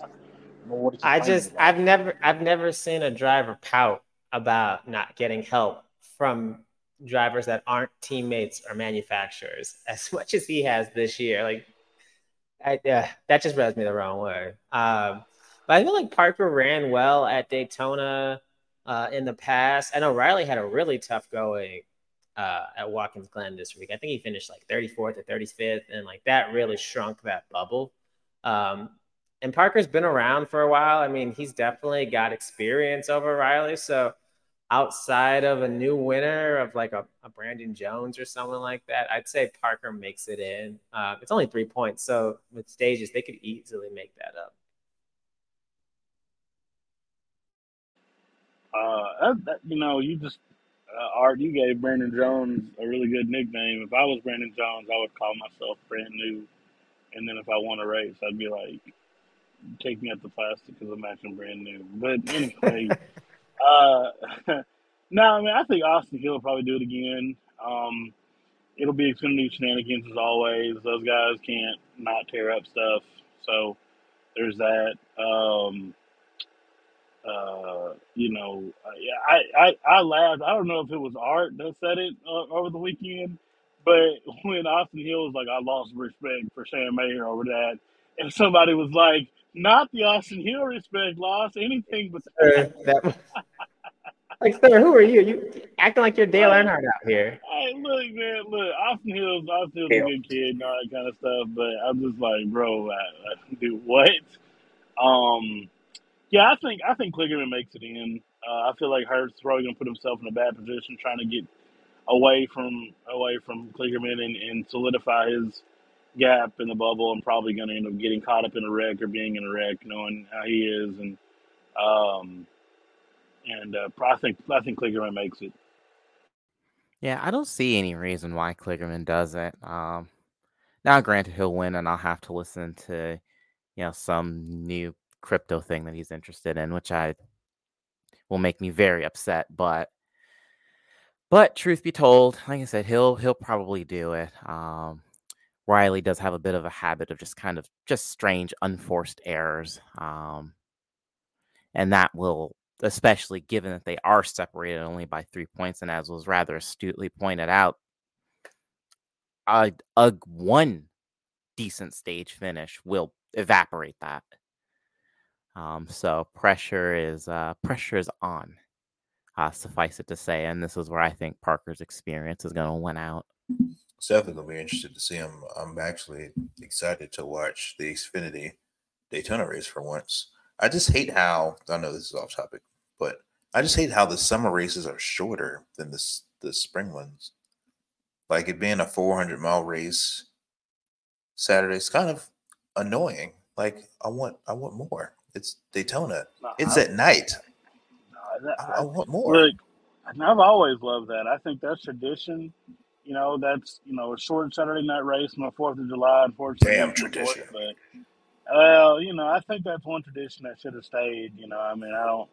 I we'll get into this in a minute, but I cannot tell you how much I loathe a plate race being the, the final race of the, the regular season. But uh, I guess we can. I don't know anybody else got anything to say. We can shift over to Cup Watch They for the weekend. they uh they did it for the ratings. And that's and NBC yeah, knows oh, exactly obviously. what they're doing. Oh yeah. Oh well, for sure. So they, you uh, know, if, take a shot every time Sa- Saturday where where like where uh, Steve Letarte's like, you know, uh, anybody can win here. Every position is one point on the racetrack, so keep, you know, just whatever. Uh, don't you tempt me with a Every good year time. it's the sounds same like thing, fun. dude. I hate. Oh man, I hate it so much. Yeah, but it's me. It's it's funny that you say that. You know, much like I think probably everybody here, my productivity has um, fallen off a cliff with uh, NASCAR classics. Um, so I've been having you know races on in the background uh, during the day, and it's funny when they basically when plate racing effectively became a thing. You know, so I mean, they've been talking about, you know, this is wide open and, you know, pack racing and anything can happen. I mean, we've, been doing this dance for, Lord, you know, 30 plus, you know, 35 years now at this point. Um, so it was just, um, you know, it's kind of, you know, one of those kind of the more things change, you know, I do not, I don't not, bit of a double negative there, uh, think that the, um, that discussion, you know, is any less valid now than it than it was then. You know, I understand why they did it. Um, you know, mostly because um, speeds were getting high, crashes were getting spooky on super speedways prior to. Um, but you know, I do think it's you know at least now somewhat compounded by the fact that basically, as we talked about earlier, basically everywhere but intermediates, um, the uh, on track product is is um suboptimal um in in uh regards you know in the eyes of most fans uh doesn't bother me too much but i like watching the procession that is f1 so i don't really think i count there Then uh, you know, we're doing something Saturday. We're trying to see what 16 drivers going to end up going to the uh the playoffs. Who do you have winning the race? I'll go last. Um, for me, for, for Saturday, obviously I want my boy to make it, but for me, as long as there's no new winners, I don't. I, for those existing winners, I don't care who wins, as long there there's no as long there's no new winner, unless it's Bubba. But is this existing existing drivers, all all of them, I don't care who wins, as long as there's no new winner. That we good. Then for me, I'll be straight. Yeah, I don't remember who said it in our group chat, but someone said uh, Brad Keselowski wins and Bubba points his way in, and I that's kind of in line with like what I'm feeling. I feel like RFK's had a lot of momentum the last five weeks or so, um, and Brad's been in the hunt in a lot of these Cup races. Um, I'm sorry, these uh, restrictor plate super speedway races. Um, and he's always been great at Talladega, and he's been there late at Daytona several times. So I could see him breaking through with a win, maybe his final career win if he's able to get it at this point. Um, and I'll say Bubba get, gets in on points. Uh, I'm sure they'll be playing the the stage points game uh, early on, especially in stage one. If they could if they could win stage one, I think that would really be a backbreaker to a lot of these teams. Um, but you know, with this race, like it's a big deal. But I just think the fact that like Chase isn't in it, uh, Bowman was a playoff guy last year. He wasn't in it. Like those those names being on the outside, Bubba being right on the bubble. Uh, it just makes it for me at least feel like a bigger race than it was last year. Like it's hugely important, but like it just feels even higher stakes knowing the the competition that's out there. And you know, to Carl's point about it being this type of race is the cutoff. Uh, there's going to be a lot of drama, a lot of wrecking. I'm sure. You know, it's going to be a lot of sheet metal online for sale Monday morning uh, just based off of cars that have been smashed to pieces. So uh, hopefully our boy can get it done. But you know, all you can do is try and put yourself in the best position at these tracks. Yeah, I. It's always so tough. These races are always so so wide open. Um, that trying to you know predict who's you know especially on you know the plate um the super speedways yeah, it's just it's it's difficult um, because so much, you know, it, it seems like you know we I mean we've seen it time and time again at Daytona. It doesn't seem to really matter where you are. You know, somebody's going to inevitably do something stupid, and then you know that wads up half the field. Um, and it usually, and we see it a lot late in the race at the front. You know somebody tries to slot in to try and either make up a spot or tries to block a run they do it too late and it collects everybody or you know we have them you know scrapping over you know 20th and somebody goofs it and there's you know you know carnage everywhere so that's tough um you know i could see you know, if you, you know, you forced me to pick, I could actually see one of um potentially, honestly, Kyle or uh, William uh, winning this. Um, you know, they've both been quick. William, you know, Byron particularly has been uh, very, very quick uh, at the ovals this year. So I could actually see him winning this um, potentially. You know, I think, you know, I think our boy will get it done. Um, you know, we'll definitely need to play the stage point game, you know, early.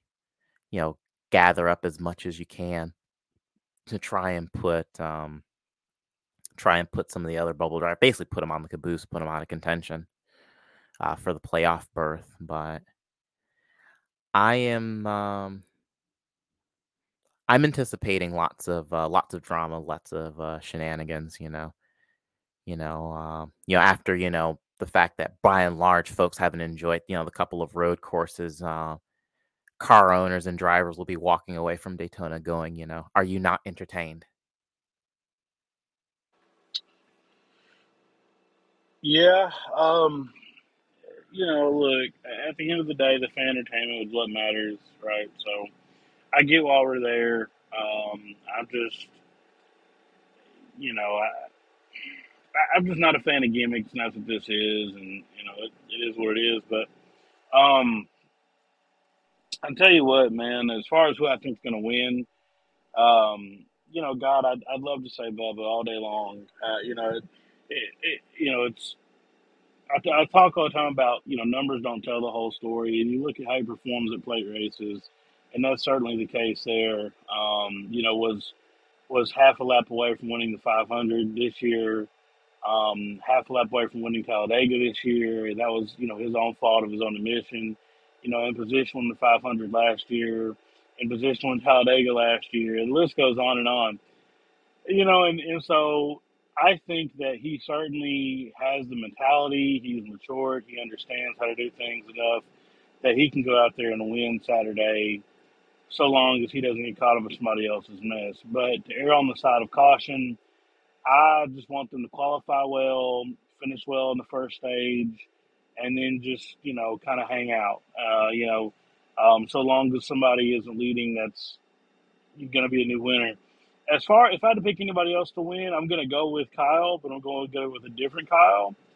Um, Kyle Busch is one of those guys that's really good at plate races, just doesn't have the finishes to show for it. Um, was really solid all the speed weeks at Daytona.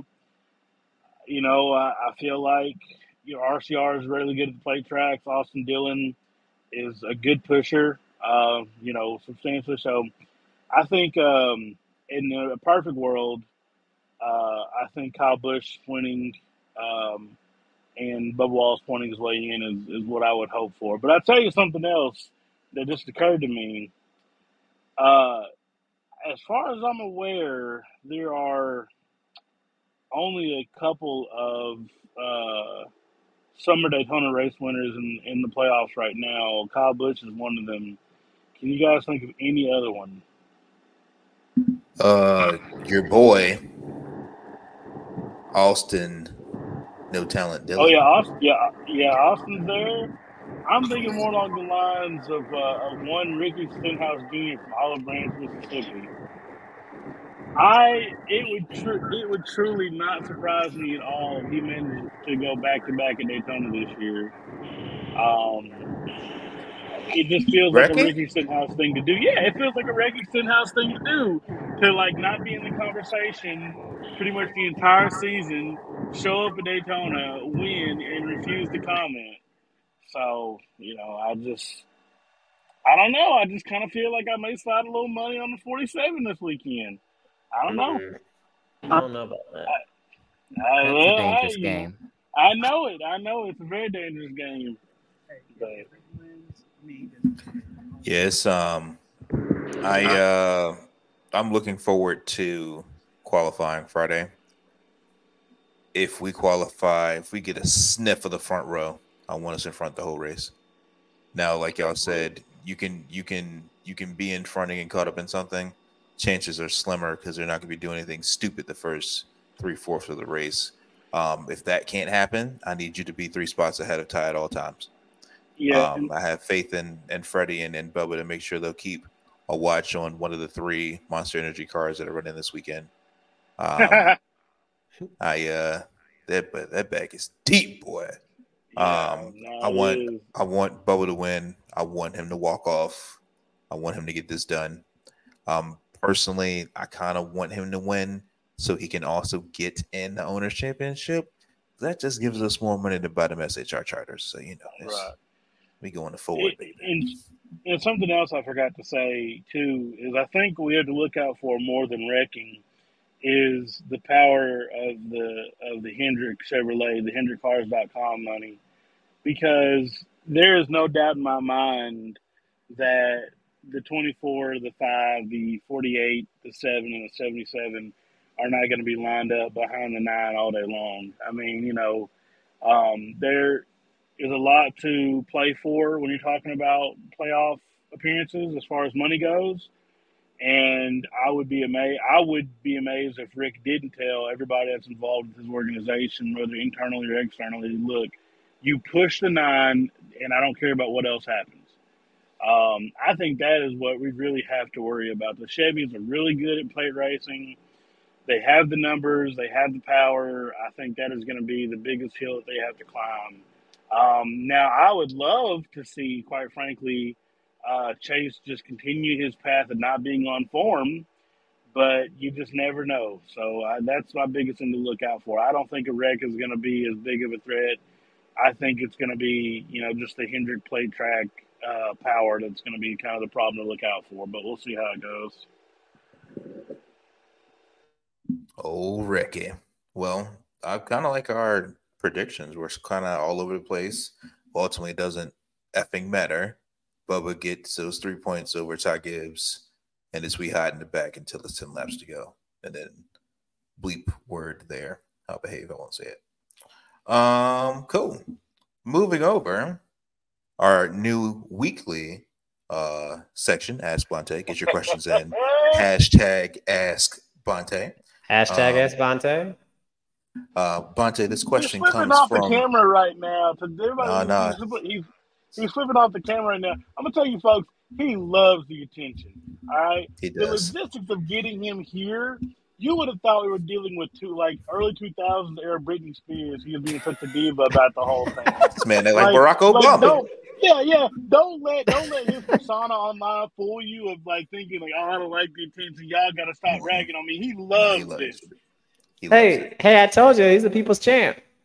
Uh, He is. He is absolutely. the People's champ. I'm so of the glad I get to witness it. Yeah, absolutely. Answer the damn questions. What, what we got? Wow. Okay. So this first question, uh, Brown four. Appreciate you um, submitting this. Um, do you think Bubba could win either of one of the last two races of the regular season, or point his way into the playoffs? Um, let's worry about the win. Let's worry about the win during the playoffs. Focus on you getting to the. No, focus on yourself getting into the playoffs. That's what I asked for. Let's win during the playoffs, but we want to do it. We want we want to be in the playoffs.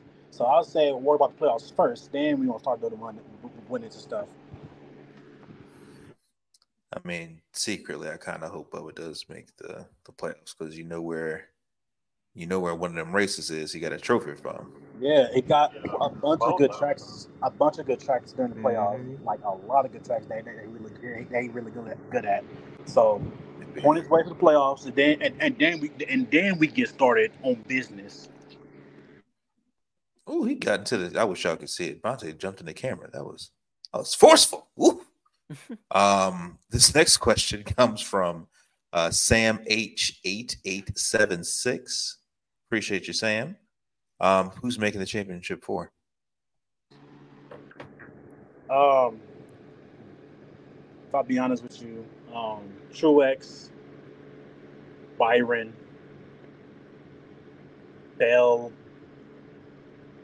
Bubba. Yeah, I said it. Who gonna say me now? I said it. Spicy. That is. That was is bold. Yeah. it's a bold prediction, Cotton. Let's see how it plays out. If, Um, if, if if I get that right, I would do a double shoey. You're already doing a double shoe if Bubba wins. Yeah, I'll tell you what, man. If Bubba wins Saturday, I'll do the double shoe in his place. I ain't listening to that Luke Combs song all day today for nothing. Do it on camera too, Carl. Hey, I, look, I don't care. I'm not afraid of it, unlike you. I'm afraid. Okay, bro. I've gotten kicked out of worse places for doing better things, buddy. Whatever say, buddy. All right, another, uh, that's all. What we got, Jared? That's we get two questions a week. Um, again, uh, friends, use your hashtag Ask Bonte um, on Twitter, and uh, you may be selected next week. Maybe. Um, Put your questions down below. with, with that, um, we're at open questions, topics, concerns. Yeah, I got I got one thing to say before we wrap it Anything up. Anything to but- go off the rails about? Yeah, yeah. Just one quick thing uh, uh, we didn't mention is that uh, also this weekend the uh, the FIA Max Verstappen series comes back. So um, you know, be sure to wake up super early to hear the the Dutch Grand Prix twice this weekend. Yeah, I mean the the, the, the Dutch Formula anthem. Woo, man, love it, love it, love it.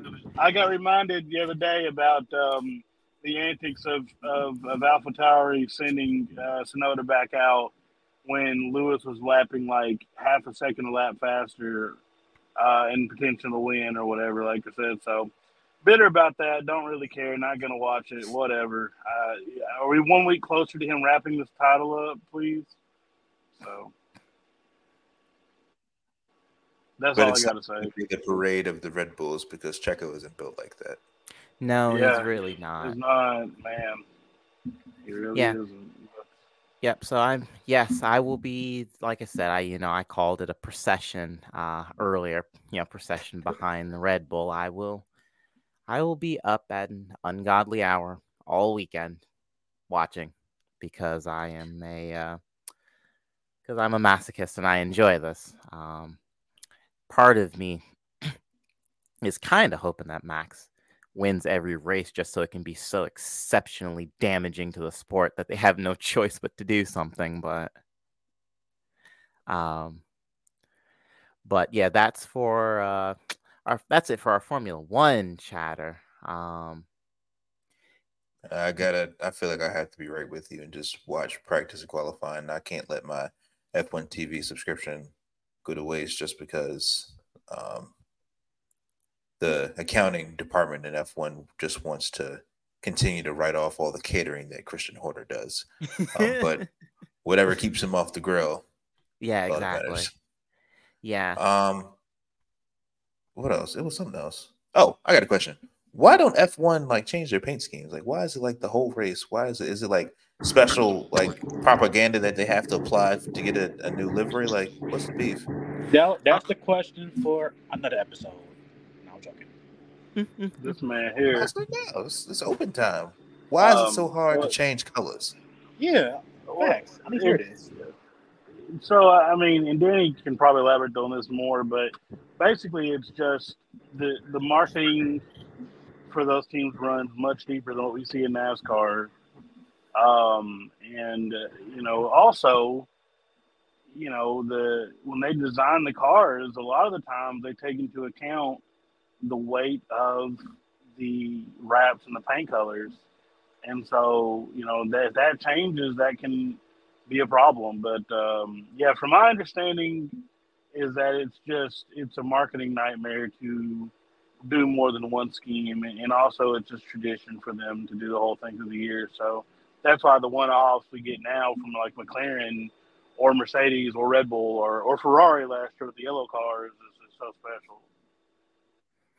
Yeah, um, and additionally, um, there actually are some um, provisions within the sporting regulations um, of uh, the FIA rule book that actually there do pertain to liveries. Um, just I'll take it for the you know the five people who listen to this that care about Formula One.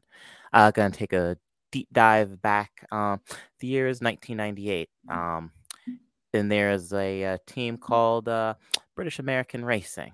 So when they pulled the wraps off the car, um, in uh, it was a warehouse uh, somewhere just Oh outside London, yes, if I I remember correctly. this.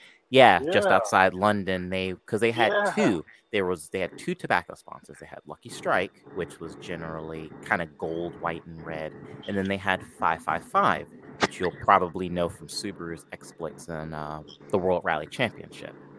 They wanted to actually run two different cars, um, or two different paint schemes, one per car. But the FIA said absolutely not. And funny enough, they actually attempted to uh, take uh, the FIA to court over it and lost miserably, and that's a whole other thing. Um, so they wanted to do it was the zipper scheme, and uh, the FIA shot that down too. Uh, but truth be told, the FIA because this was this was sort of the toward dare I say the end of Max Mosley actually being useful as the uh, president of the FIA, and we kind of get into his sort of vindictive era in the 2000s. So that's a different thing altogether. But um, and since then, because you used to see one-off liveries a lot more prior to this. Uh, Benetton had run a number of one-off liveries for various races. You know, McLaren has had a history of it for quite some time. Um, Williams had as well. Um, so it was not unprecedented uh, prior to this. Like I said, if anything, it was a little bit more common. Um, but the whole row, uh, legal row between the FIA and uh, BAR about it was such a mess that I do genuinely think it scared off uh, teams from doing it more frequently. It's trash. The I chrome car this year was cool. They were, And yeah, then they were what- like, "Who do you think we are, that white- Americans?" Right. change change our livery. You know, Um, and the the white Red Bull car was cool too. I forgot why they raced that, but that was kind of fire. Yeah, it was just a testing livery. Red Bull does just testing liveries every year, and everybody goes, "Wow, this is great." And then we see the actual livery, and it's just a variation on what we've had for the last twenty years. Yeah, I know. I hate it. Uh, the classic Mercedes livery from uh, the German Grand Prix in God, don't me. 10, 2017. Ah. It was a gorgeous Oh. car. Of course, the race went absolutely the pot. I don't but think that was 17. I thought that was. I thought that was uh. Well, no, I guess it was 17 or it was 18. It was one of the years he was he was he was fighting with Sebastian Vettel because that was the same race that that Vettel pretty much tossed his title hopes. But I feel like that was 18. But you're probably right. It probably was 17. Yeah, it's it's in that Um, vicinity. You know, admittedly, I I- you know, well, I mean, we we all understand it. We watch so much of Dude, this stuff that it all blends exactly. together. I'm telling you, except for Bonte, who somehow always knows everything. Yeah, But- I I am I'm genuinely slightly jealous of that because I just I think I just watch too much stuff, honestly.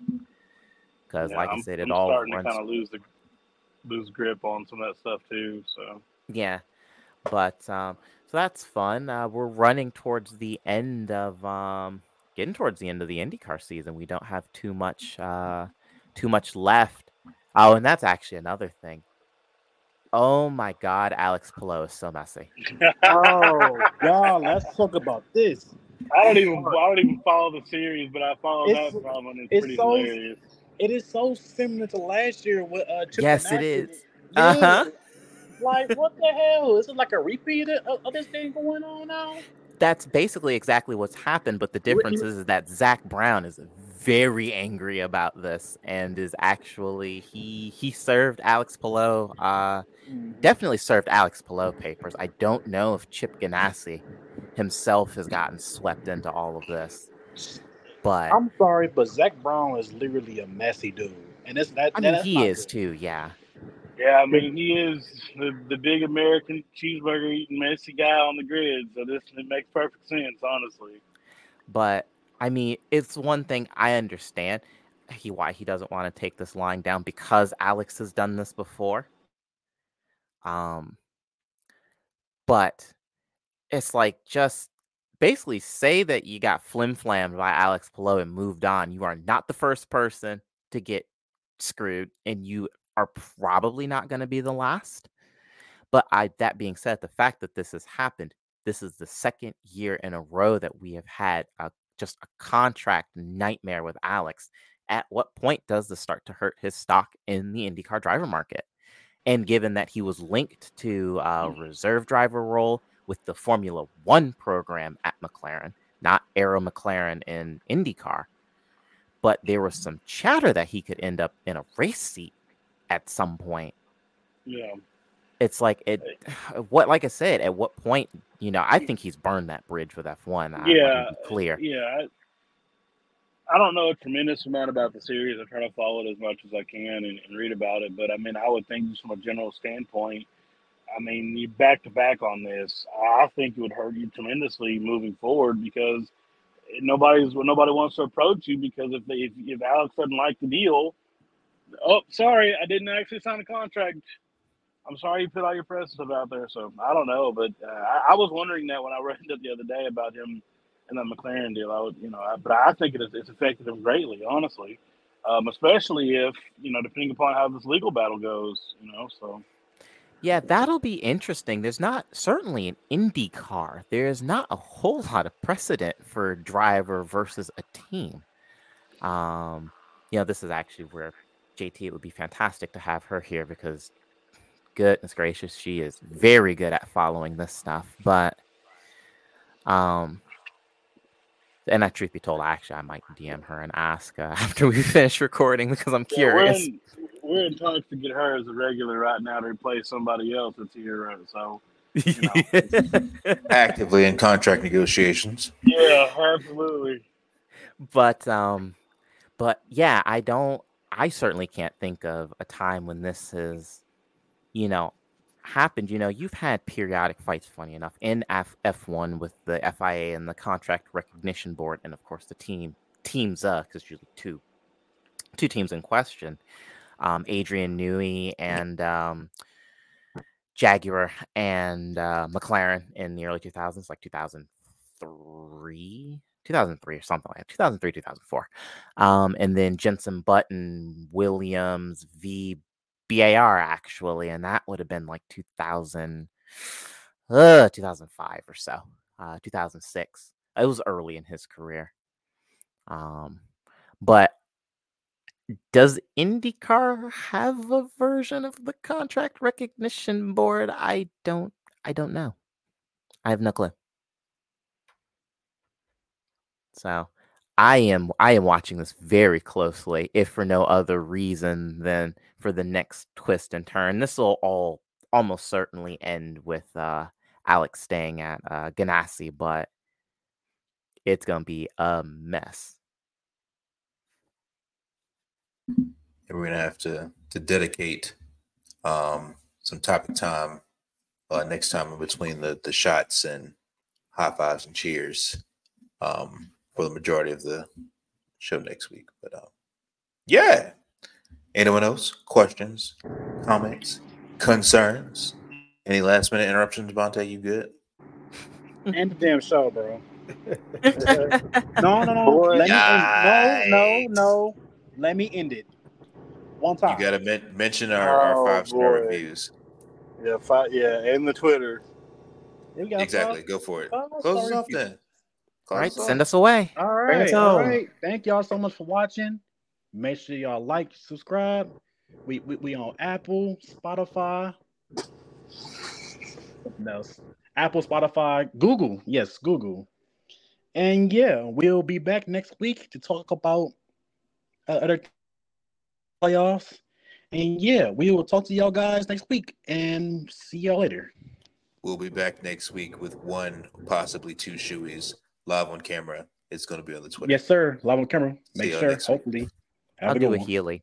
I have a heel that I can use. But bye. Night, y'all.